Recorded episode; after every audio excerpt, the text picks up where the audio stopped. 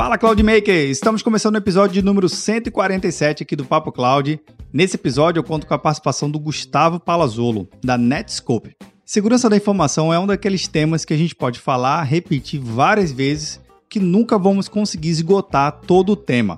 Uma coisa bem legal do bate-papo com o Gustavo foi a possibilidade de compreender como a pesquisa que eles desenvolveram chegaram a um resultado bastante curioso. Eu destaco um ponto dessa pesquisa.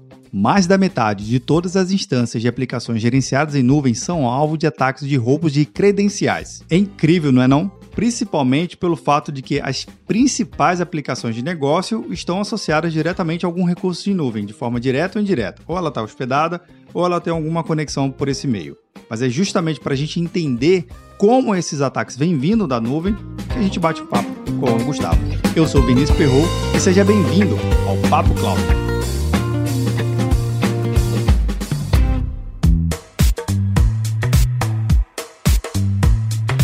Antes de a gente começar o nosso bate-papo aqui, eu queria fazer um convite bem legal para você. Você já passou por algum processo de recrutamento e seleção e que teve alguma dificuldade de compreender exatamente o que, que o recrutador estava te pedindo? Ou melhor, você já teve dúvida em saber como preencher o seu currículo, como se portar dentro de uma entrevista presencial ou agora remoto? exatamente sobre essas principais dúvidas que todo mundo tem, eu tenho, você também tem, num processo de seleção, que a gente criou uma série bem legal com o time da Shark IT. A Shark IT é uma consultoria especializada em recrutamento e seleção de profissionais de tecnologia da informação. Eu e você. Exatamente. Como é uma empresa segmentada e especializada, ela sabe exatamente quais são as necessidades que os recrutadores, ou no caso as empresas, estão buscando nos perfis de cada profissional, não somente habilidades técnicas ou não técnicas, se ele tem um domínio sobre uma determinada tecnologia ou idioma. A Shark IT ela entende exatamente como todo esse ecossistema funciona, como a gente funciona e como as empresas buscam profissionais. Por isso a gente criou uma série bem legal para trazer dicas funcionais para você melhorar no seu processo de seleção e recrutamento, desde uma escrita a comportamento de uma seleção, de uma entrevista, de um bate-papo. Pode ser por telefone, pode ser por diversos meios, presencial ou remoto, não importa. Todas as dicas vão lhe ajudar a lhe dar um, um up dentro do seu processo de seleção e recrutamento. O podcast é o Shark IT Podcast, uma temporada completa que já está lá disponível no seu agregador de podcast favorito. Link na descrição para facilitar na sua busca ou Shark IT Podcast em todos os agregadores. Ah, o legal é o seguinte: se você passou por algum processo de seleção e recrutamento ou tem alguma dica ou passou por algum cenário que queira compartilhar aqui com a gente, entre no nosso grupo do Papo Cloud Makers. Link também na descrição para facilitar aqui o seu bate-papo. Ou você pode mandar um WhatsApp direto aqui para mim. Anota aí: 81 7313 9822. Bora lá para o nosso Papo Cloud?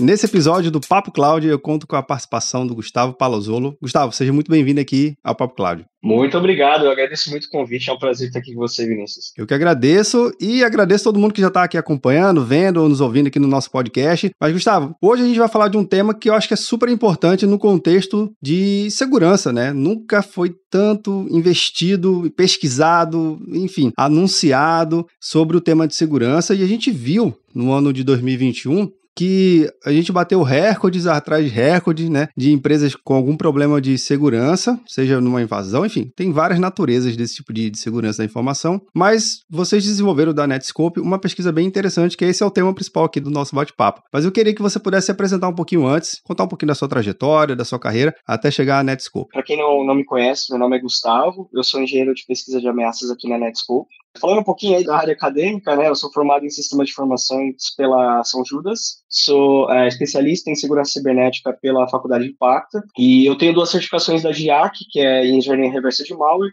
e análise forense também. É, eu comecei na área de suporte, acho que todo mundo, quase todo mundo né, que trabalha com tecnologia começou aí formatando computador. é, depois que eu entrei na área de segurança cibernética, eu nunca mais saí, eu estou aproximadamente uns nove anos já nessa área. Eu passei por grandes empresas no Brasil com, com foco principalmente em combate a fraudes eletrônicas, né, principalmente em instituições financeiras. Então, sempre tive esse background aí de análise de malware, é, análise da, da fraude em si, né, criação de regras para proteção. Tive o prazer de entrar na, na Netscope ano passado e uma das minhas missões aqui é justamente descobrir, analisar e ajudar é, na criação de defesas contra ameaças cibernéticas, principalmente voltadas para cloud. Tá? Então, só um pouquinho do, do meu background aí. Legal, cara. E, e, de fato mostra que a evolução da, da carreira profissional passa por uma área acadêmica, passa pelas certificações, passa pela, pela mão na massa, propriamente dito. E, assim, Sim. profissionais voltados para a área de segurança é algo até difícil encontrar, porque o mercado está muito aquecido.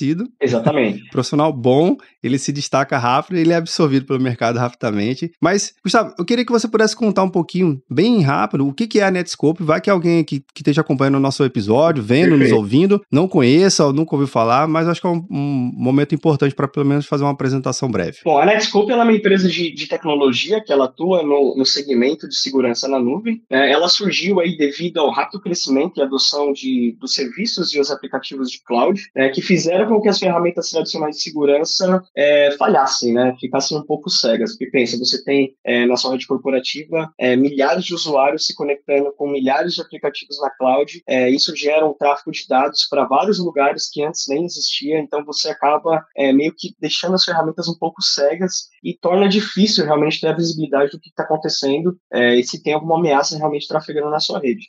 Então a Netscope ela surgiu com essa necessidade. E a gente protege os clientes justamente com as soluções centradas em dados. Aí a gente faz isso de diversas formas. Uma das formas é escaneando todo o tráfego de rede, tá? Seja download, upload, para procura de ameaças cibernéticas, seja malware, seja phishing, qualquer tipo de ameaça. Então a gente escaneia e consegue ter visibilidade de, de tudo que está passando na rede. A segunda forma é a integração da nossa solução com qualquer aplicativo de cloud. Então hoje a gente consegue é, integrar com a própria API mesmo de, de vários aplicativos, tá? Para que as empresas consigam ter a visibilidade do que realmente está acontecendo na, na, sua rede corporativa, o que tá, é, quem está acessando o que, o que está acontecendo, é, para que ela possa tomar as decisões, ter melhor controles de acesso e justamente proteger os seus próprios usuários, né? E a gente tem também é, o acesso privado seguro, né? Que permite com que as empresas criem é, e gerenciem os seus próprios acessos é, de, de, uma forma muito mais controlada, é, como se fosse uma, uma VPN com esteroides. Né? Então a gente tem ali as soluções de Zero Trust é, para que o cliente tenha essa flexibilidade para é, conseguir realizar os seus acessos de forma segura. Cara, uma coisa que você estava comentando em relação a essa questão de vocês praticamente nascerem e, e focar bastante no, no, conceito de nuvem, computação em nuvem, soluções já em cloud, é, a gente que acompanha aqui o mercado, né, o Brasil já tem aí a sua década formada, sua primeira década de soluções em cloud no Brasil, e muitas empresas começaram de fato a adotar. Lá no início, eu percebi que adotava, mas não se preocupava tanto com segurança, porque achava que a tal da responsabilidade compartilhada era o conceito mais do outro, isso é, do provedor do que de mim, né? Do que eu enquanto contratante. É, você percebeu que houve uma certa amadurecimento do mercado, dizendo que, poxa, está em cloud, mas também eu tenho responsabilidades, ou não? Ainda você percebe que é muito contratar o serviço, só ver se está uptime ou não e ver a fatura no final do mês, é isso? Como é que você tem visto esse momento? Não, é, com certeza teve um grande amadurecimento aí do mercado referente ao entendimento de cloud, porque quando começou começou, é, eu acho que assim, a maioria das pessoas nem entendia o que, que era, né? Ela vai, ah, o que, que é esse, esse negócio de nuvem? As pessoas não, não conseguiam compreender o conceito. Então, era muito, muito intangível você falar assim, ah, eu vou implementar um serviço de cloud, sendo que as pessoas não entendiam o conceito. Hoje isso mudou bastante, eu acredito que a maioria das pessoas é, já entende o que é a cloud, já entende o que é a nuvem, é, como que isso funciona e, consequentemente, entende que as próprias pessoas têm uma responsabilidade muito grande com os próprios dados, mesmo estando em cloud. Tá? Então, obviamente, vários serviços em cloud oferecem é, proteções né, contra é, perda de dados, criptografia, seguindo ali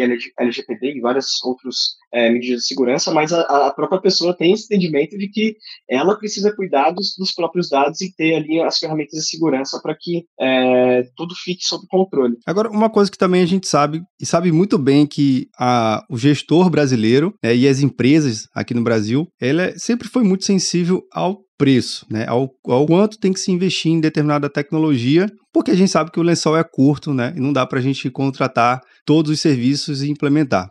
Por questões Sim. financeiras e também por questões técnicas, porque não dá para implementar tudo de uma vez. Humanamente não dá. Tem que se criar um, um roadmap. Mas nesse conceito de saber olhar e dividir o que, que eu posso começar a investir visto a tantas soluções de segurança, as camadas, você citou aí a própria Lei Geral de Proteção de Dados, que não necessariamente é um produto, né? Não é um software, vai deixar bem claro, não é um software que a gente instala aqui. Bem, alguns, alguns lugares anunciam isso, mas a gente sabe que não é, não é um plug and play, é. é um conjunto de coisas que tem que ser feito, né? E diárias. Mas na sua análise de segurança, uma dica para começar aqui no nosso episódio. Cara, o que, que dá pra gente começar a investir assim, ó? Comece, olhe por esse lado, quais são os, os caminhos que você dá pra gente conseguir direcionar esforço, né? E o orçamento da empresa.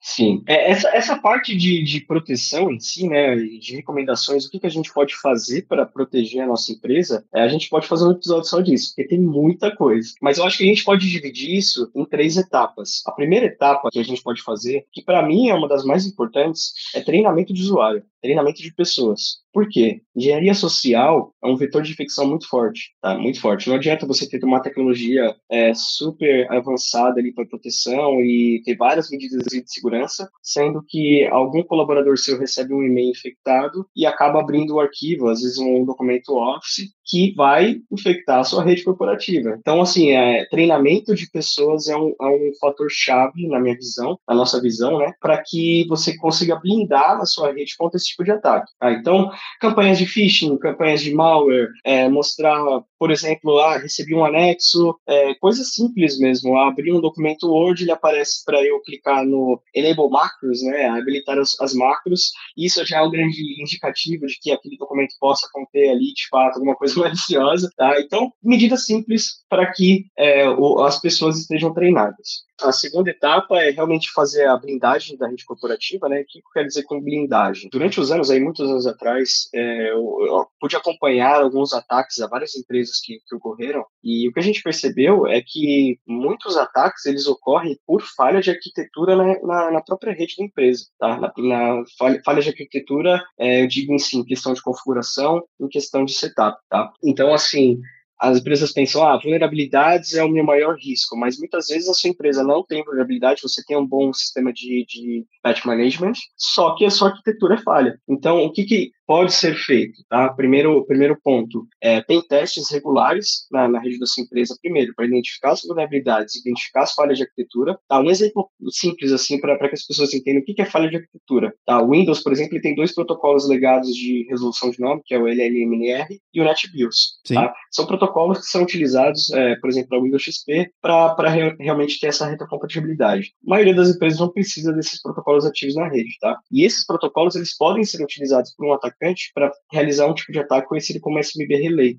que ele intercepta ali os hashes de, de autenticação do usuário e ele consegue retransmitir esses hashes para outro sistema e consegue se autenticar só por essa retransmissão. Então, isso é, é um tipo de, de falha de arquitetura que pode ser facilmente resolvida e não é uma vulnerabilidade em si, né, alguma coisa que é, um, um, bug específico que foi encontrado. É uma, uma feature do, do próprio sistema operacional que pode ser desabilitada para que você possa se proteger. Então, tendo ali esse time de pentest, fazendo todos os testes regulares, identificando essas falhas e essas, é, essas falhas de arquitetura e essas vulnerabilidades, você consegue blindar a sua rede de uma forma mais é, mais segura. Então, segundo ponto, utilizar uma, uma arquitetura de rede Zero Trust, para que você consiga blindar mais ainda os sistemas internos da sua empresa contra tipos de ataque. Tá? É, segundo fator de autenticação, as pessoas é uma coisa tão simples as pessoas não, não, muitas vezes não utilizam. Tá? Isso já previne vários tipos de ataque também. É, sistema de backup tá? se provou muito é, necessário com a, o aumento aí dos ataques de ransomware nos últimos dois anos. Então, ter um sistema robusto de backup vai é, proteger a sua empresa, vai blindar a sua empresa que contra, por exemplo, ataques de ransomware. Tá? Mesmo que a sua Sim. empresa seja afetada, se você tiver um sistema de backup consolidado, você consegue restaurar as suas operações de uma forma mais segura. Terceira etapa, tá, que a gente pode utilizar de recomendações para você blindar a sua empresa. É uma solução de segurança completa, tá? Solução de segurança que consiga ter a visibilidade do que está ocorrendo dentro da sua rede corporativa, tem uma proteção avançada contra ameaças e tem uma proteção avançada contra a perda de dados, por exemplo. Então, se alguém eventualmente conseguir acesso à sua empresa ou até mesmo é, um colaborador, né, que a gente chama de insider threat, vem aí a, a tentar efetuar uma, um, uma infiltração de dados, você tem uma solução que seja capaz de identificar e, e bloquear isso. Mais especificamente, Gustavo, vocês comentaram também em relação à pesquisa, né? Vocês desenvolveram uma pesquisa que trouxe um, um dado bem alarmante, que é a quantidade de ataques ou, ou a origem de onde está partindo aqueles ataques em malware, bem especificamente. Antes de você falar da pesquisa, eu queria que você definisse aqui, nos ajudasse a definir o que, que é malware. Vamos dizer que quem está acompanhando não sabe a definição, aí acho que é bom a gente fazer esse, essa contextualização para depois você falar da pesquisa. Malware, é, a palavra em si, né, ele vem da combinação de malicious software, né, que é uma as palavras em inglês que significa, traduzindo buscamente para o português, né, software malicioso, Tá? E malware pode ser definido como qualquer programa de computador que tenha sido desenhado para causar algum tipo de dano. É, eu lembro muito bem, é, assim, muitos anos atrás, quando comecei a trabalhar na, na área de suporte, né, tinha aquele famoso malware que o pessoal é, distribuía nas escolas, que você dava dois cliques, ele simplesmente agitava só o disco, né, do, uhum. do de, de, CD do computador. É uma coisa extremamente simples, mas é um tipo de malware, tá? Foi desenhado para realizar aquele tipo de ação. Então, é qualquer código malicioso que, é qualquer código, né, de computador que, se, que vem aí ser utilizado para fins maliciosos. E especificamente, sabendo que qualquer software é qualquer software, pode ser um, uma imagem Sim. que tem alguma coisa ali escondida por trás. Você citou o ou algum produto do pacote Office, né, que executa uma macro. É, Exatamente. Sendo qualquer software, como é que vocês identificaram essa origem e qual é essa origem, de onde está surgindo esses principais ataques? Perfeito. É, só para contextualizar o pessoal, né, eu, eu, gosto muito desse relatório porque ele mostra como anda todo o cenário de cloud. Então, para quem não, não conhece, a Netscope, ela libera um relatório que a gente chama carinhosamente de CTR, né, que é Cloud and Threat Report, é, ele é liberado mais ou menos umas duas vezes ao ano, e ele mostra todo o cenário é, de ameaças na cloud, é, de onde estão vindo os ataques, como eles, eles ocorrem, algumas tendências que a gente identificou. Então, ele é um relatório é, bem completo e muito intuitivo para que você consiga ficar atualizado nesse cenário de cloud. O último relatório que a gente soltou, é, existem vários pontos importantes. Tá? O primeiro que eu separei aqui para falar é justamente o que você mencionou. A quantidade de, de arquivos maliciosos baixadas da cloud vem aumentando cada vez mais. Então, até peguei alguns números aqui para a gente falar. Se a gente olhar em 2022, né, o primeiro quarter, é, 46% de todo o malware que a Netscope identificou vinha da cloud. Se a gente pegar em 2021, o mesmo quarter, que é o primeiro quarter, né, é, a gente identificou que 73% de todo o malware que, que foi identificado pela Netscope veio da cloud. Nossa. Claro que assim, é, se a gente olhar o relatório, vocês vão ver que de quarter para quarter sempre tem uma oscilação, né? Isso é, isso é, comum. Mas se a gente pegar um panorama um pouco mais completo, a gente vê que tem uma tendência, uma clara tendência à utilização da cloud. Né? Isso acontece por vários motivos. É, o primeiro motivo é justamente a economia. É muito mais barato para um atacante criar uma conta gratuita no Google Drive, no OneDrive ou qualquer serviço de cloud que seja, subir o seu arquivo malicioso e compartilhar o link. Tá? É muito mais fácil, muito mais barato. Tá? Ele não precisa é, contratar um serviço de hospedagem, ele não precisa contratar um domínio que muitas vezes é utilizado, então é muito mais rápido e simples você criar uma conta na cloud. É, o segundo motivo, por mais incrível que pareça, é justamente segurança. Segurança em que sentido? Tá? Para o atacante é muito mais seguro ele hospedar o malware dele em serviços de cloud do que um serviço qualquer que ele contratar. Por quê? Se você parar para pensar é, em nível de rede, né, pensa que você é um administrador de rede, você está analisando o tráfego que está acontecendo na sua empresa. É, se o malware está utilizando, por exemplo, o Google Drive é, para hospedar os seus payloads, né? o que é payload? Payload é justamente a carga útil do malware, é o, que, é o código malicioso que ele vai executar. Então, se ele está hospedando esse payload na, no Google Drive, né, e está realizando também a comunicação com o servidor malicioso, né, que a gente chama de C2, no Google Drive também, ou algum outro serviço, do ponto de, de vista do analista de rede, ele está visualizando somente tráfego para o Google, tá? Então, para ele é muito mais difícil fazer essa, essa distinção do que, que é tráfego é, legítimo ou tráfego malicioso porque é muito mais é, é intangível. Porque, em tese, a origem e o destino são confiáveis, né? Tipo, o, o Google Drive é confiável. É, sim, ainda, ainda mais, é, pense todos os colaboradores da sua empresa utilizam o Google Drive no dia a dia. Então, como é que você vai achar no meio de todo aquele tráfego de, de rede que aquele arquivo é malicioso? Verdade. É, então, assim, é bem complicado, né? Então, para o atacante é muito mais seguro ele fazer essa utilização. É, ainda no, no, CTR, né, o, o, segundo ponto que, que a gente identificou é, são quantos aplicativos de cloud estão sendo utilizados para fins maliciosos. Tá? Então, a gente identificou que em 2020 nós tínhamos 91, mais ou menos, 91 aplicativos distintos de, de cloud, e em 2021 esse número subiu para 230. Então, Nossa. Então pensa, por exemplo, o Google Drive ele é um aplicativo né, de, de, de cloud. Sim. O OneDrive também. É, o Box também, Dropbox também. Assim, de cabeça, eu acho que eu consigo listar uns 10. Uhum. Tem aplicativo de cloud que muitas pessoas nem sabem que é um aplicativo de cloud. E ele é utilizado para fins maliciosos. Tá? E aí, é, adiciona tudo que aquilo que eu mencionei para o atacante, tá? Segurança, porque a maioria desses serviços de cloud ele utiliza ali o HTTPS, né, um, um, é, o SSL, que, que, blinda ali um pouco o tráfego dele, é muito mais seguro para ele, porque causa, é, faz essa camuflagem aí no, no próprio tráfego de rede. Então, assim, é impressionante a quantidade de aplicativos. É, o terceiro dado que a gente pode apontar nesse relatório, que é bem interessante, é a utilização dos arquivos Microsoft Office. Então, em 2020, a gente identificou no primeiro quarto 19% de todos os malwares que foram baixados é, eram Microsoft Office, e em 2021, no, no primeiro quarto, é, a gente viu um aumento para 43%. Claro que, é, igual eu mencionei, né, se a gente olhar de quarta para quarta, vai ver que tem uma oscilação, mas de qualquer forma a gente percebe um claro aumento aí. E aí é devido à popularidade da suíte, Sim. muitas empresas utilizam essa suíte, é, na maioria das vezes instaladas no computador. Credibilidade, o usuário ele acaba optando, é, optando não, né, é muito mais fácil para ele abrir um arquivo que ele conhece do que é, um arquivo com uma extensão desconhecida, uma extensão é, que, que, ele não conheça. É, o terceiro ponto é o, visual, o próprio Visual Basic. Visual Basic é uma linguagem da Microsoft que pode ser utilizada dentro de arquivos do Microsoft Office, tá?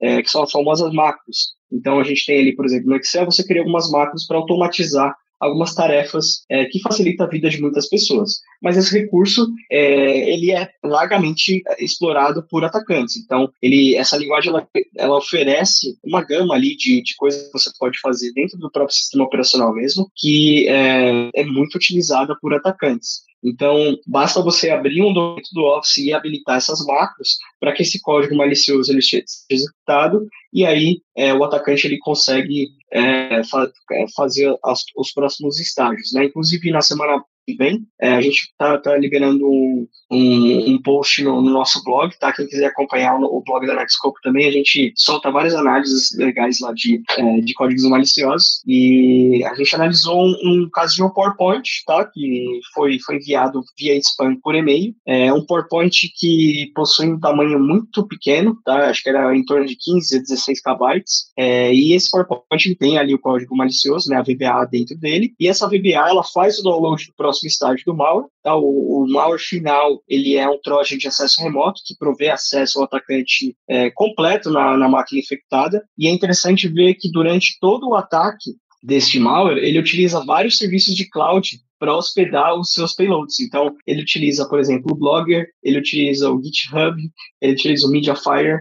Então, a gente percebe que é, assim, é, são, são vários tipos de cloud que estão sendo utilizadas para é, garantir ali uma resiliência, uma certa resiliência né, do, do malware, do, do atacante. É, e aí, quem quiser acompanhar, a gente faz esse, esse blogs, a gente identificou é, no longo do ano passado, né, esse ano a gente já soltou alguns, algumas análises também, mas muitas, muitos arquivos utilizando técnicas living off the land. O que é living off the land? Né? São é, malwares que utilizam os próprios binários do sistema operacional para fazer atividades maliciosas.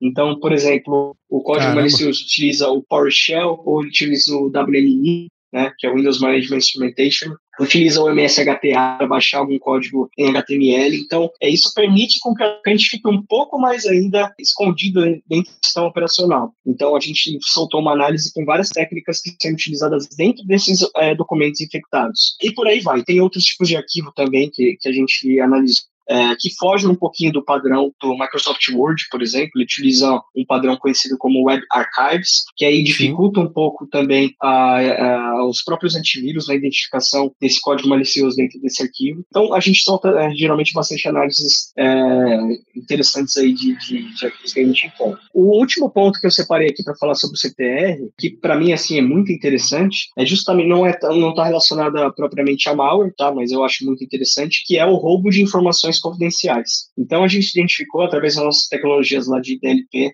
é, e o EBA, né, que, que identifica comportamento de usuários, é, que a cada sete pessoas que são desligadas de empresas, né, pelo menos uma faz download de dados corporativos.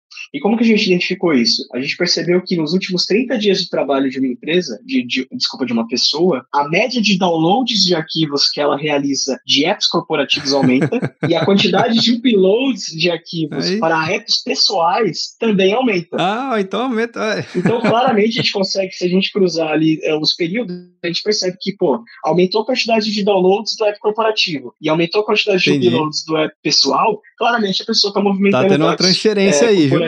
Para o é, app pessoal. Então, e a gente percebeu um aumento desse comportamento em 2021, né? Infelizmente, muitas empresas teve, é, devido à pandemia, teve bastante desligamento, né? Então, a gente, a gente verificou um aumento desse comportamento, tá? Então, é, muitas pessoas aí levando dados corporativos com elas quando elas saem da empresa. Então, foram esses tópicos, assim, que eu separei do CTR, né? Um relatório é, muito completo e bem interessante aí para que mostra o cenário de cloud. Vou deixar bem facilitado essa pesquisa de vocês. Eu acho que eu li a pesquisa, achei incrível e faz a reflexão é, acontecer sobre diversos aspectos, não somente aspectos técnicos, mas também aspectos de negócio. Né? Vou até deixar aqui minha contribuição. Se você que está acompanhando é técnico, leia e mostre para o seu chefe. Se você é chefe, né, se você é líder da equipe e que está lá com budget para direcionar os investimentos, leia também essa pesquisa e compartilhe com o seu, com seu time técnico e conjuntamente pense em como vocês. Será que vocês têm essa solução? Ou será que também vocês estão passando por isso dentro da, da empresa? Fica aqui a, a, dúvida, né? Eu acho que esse é o principal papel aqui também do nosso episódio, é fazer a reflexão, pô, será que, tá, que o Gustavo está comentando, será que na minha empresa também eu estou passando por isso? Como é que eu consigo investigar? Então, já fica aqui, já fica, hashtag fica a dica. Exatamente. Agora, Gustavo, uma coisa que você comentou que eu achei bem pertinente, um pouquinho lá no início do nosso bate-papo, que são as recomendações. Beleza, você tem aí diversas ações de malwares que foram identificadas, as suas origens, particularidades, quais são os principais aplicativos, a crescente aumento de novos aplicativos, sabendo que o mundo aí é grande pra caramba, pode surgir um aplicativo lá num país que a gente nem sabe pronunciar o nome, mas tem um serviço de origem de lá que pode estar influenciando aqui no Brasil ou qualquer outra empresa. Mas você falou de alguns aspectos de como a empresa pode pode se preparar, né? Como ela pode se blindar, foi um termo até que você usou. De tudo que você falou, mas tem duas coisas que eu acho que, é fundamental. O primeiro é de custo zero, que você falou de reanalisar ou avaliar sua arquitetura. Porque, na minha percepção, às vezes a empresa no Brasil, com muito suor e muita dedicação do time técnico e do time financeiro, consegue comprar aquela solução. Gasta suas centenas de milhares de reais e compra o produto, tem o um produto em casa, mas não extrai o potencial técnico daquela solução, não revisa, não habilita, não atualiza os firmware dos seus equipamentos e às vezes eu tenho um mega produto, uma brand tão sonhada de uma marca que eu tanto gostaria de ter, né, por, por ela ser líder em market share, mas ela só presa no meu hack não quer dizer nada. É isso que você falou de reavaliar a arquitetura, é um custo zero praticamente, né? Que se já está adquirida a solução, ver como ela está configurada, faz sentido isso para como uma mega prática recomendada? Sim, sim, exatamente. É, eu, eu, não diria custo zero porque é, é, muitas vulnerabilidades e falhas de arquitetura elas são encontradas durante pentest, por exemplo. Hum. Então, para você contratar um serviço de pentest, é, ele geralmente custa é, e não, não geralmente não é tão barato. Mas se você muitas muitas empresas possuem a, as próprias equipes né, de Red Team e Blue Team é, internas, então essas equipes mesmos podem re, realizar os seus é, pentests internos, identificar essas falhas de arquitetura para conseguir blindar a empresa. Claro, é, é, igual você comentou, beleza. As empresas compraram uma baita solução de segurança, é, implementaram dentro da empresa, mas o, o, primeiro ponto que eu comentei, que é o ponto-chave em engenharia social. Tá? Se alguém da sua empresa abrir um arquivo malicioso lá dentro, você vai ser infectado, tá? Se você tiver uma proteção forte para malware, obviamente, é, isso vai blindar a maioria dos ataques que ocorrem mesmo se a pessoa acabar executando o um arquivo ou não. Mas, em alguns casos, esse arquivo malicioso ele vai fazer um bypass, vai conseguir ser executado é, caso alguém abra esse arquivo dentro. Então, é, o, o treinamento do usuário é uma coisa fundamental. E isso pode ser feito a custo zero também. Tá? Você pode fazer algumas campanhas de phishing internas com algumas ferramentas open source, é, algumas campanhas de, de, tutoriais de como identificar algum tipo de arquivo malicioso e coisas do tipo. Hoje a internet tem é, uma vasta é, tem um vasto conhecimento aí sobre, sobre essa área que pode ser utilizado né, durante o treinamento do, dos colaboradores. É o que eu comentei, assim, a, blindagem da sua, da sua empresa, ela não é só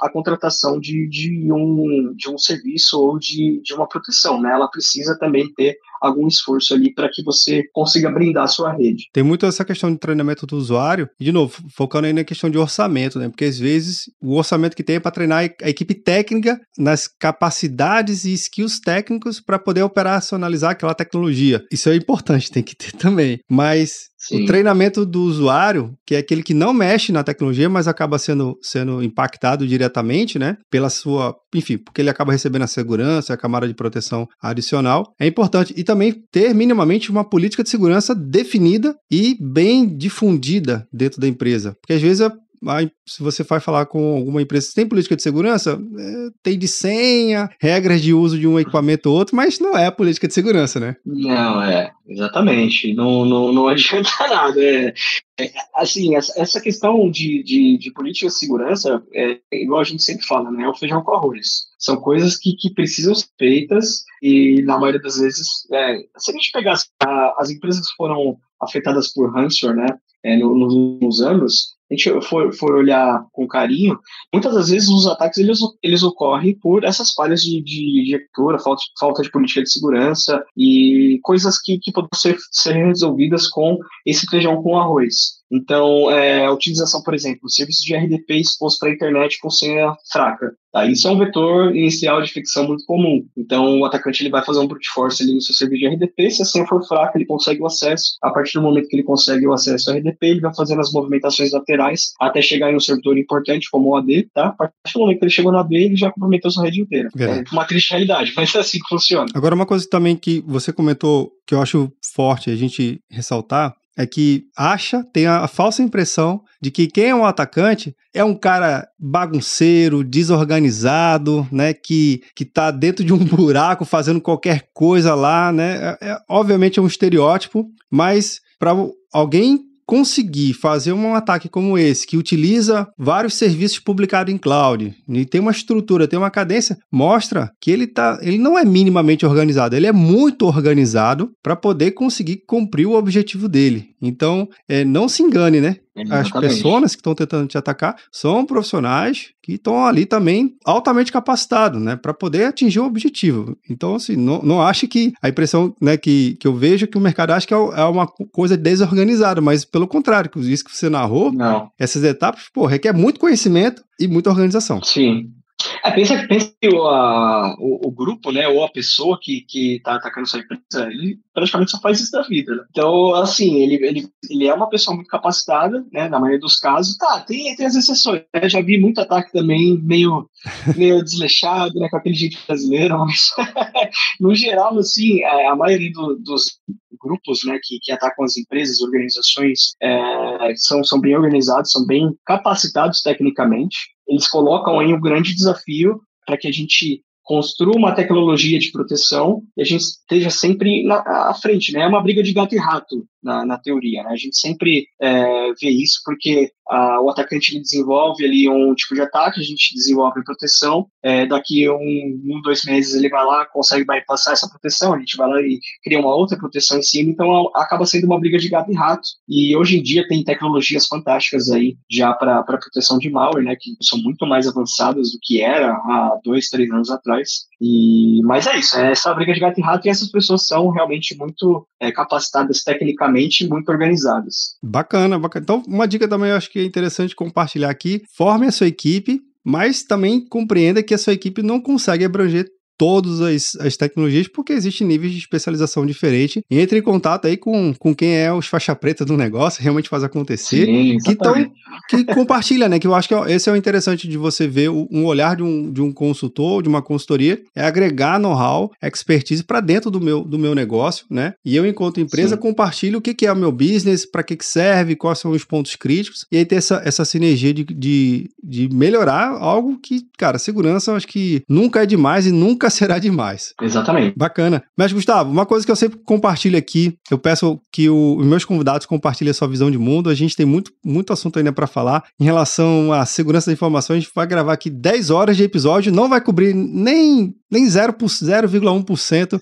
de assunto, mas eu sempre peço ao meu convidado que ele possa compartilhar a sua visão de mundo sobre uma coisa que acaba sendo a base do nosso episódio do Papo Cloud. Então vamos lá. Para o Gustavo, o que, que é computação em nuvem? Perfeito, perfeito. É uma pergunta é, quase pegadinha, né? Olha, para mim, para mim, assim, sendo bem sincero, se eu tivesse que definir computação em nuvem em uma palavra, eu diria que é sinergia, tá? Por que sinergia?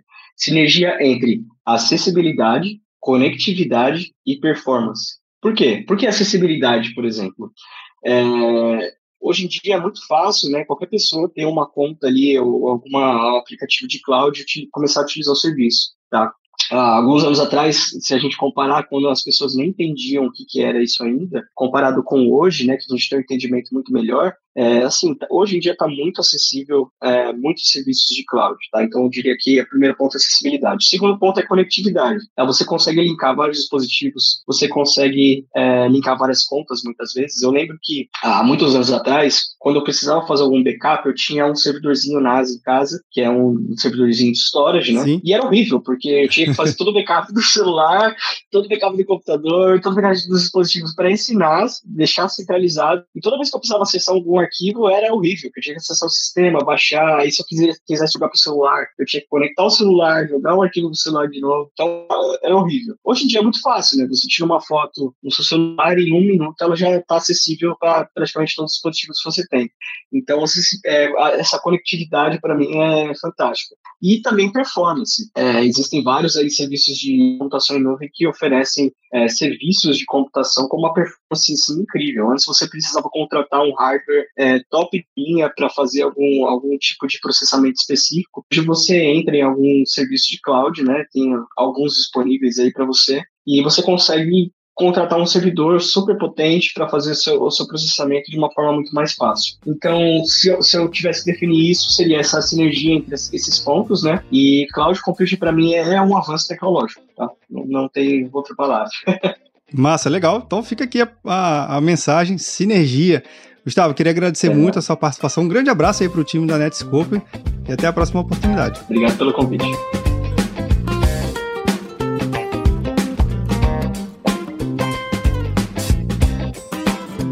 E aí, o que, que você achou do bate-papo com o Gustavo da Netscope? É uma empresa de segurança da informação voltada especificamente em detalhes que fazem a diferença no processo de monitoramento e segurança do seu ambiente digital. Não deixe de compartilhar esse episódio e enviar um comentário aqui no nosso grupo do Papo Cloud Makers. Link na descrição do seu agregador de podcast favorito ou uma mensagem aqui no WhatsApp 81 7313 9822.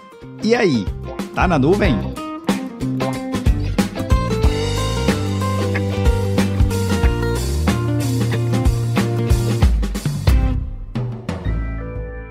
Mais um produto com a edição Senhor A.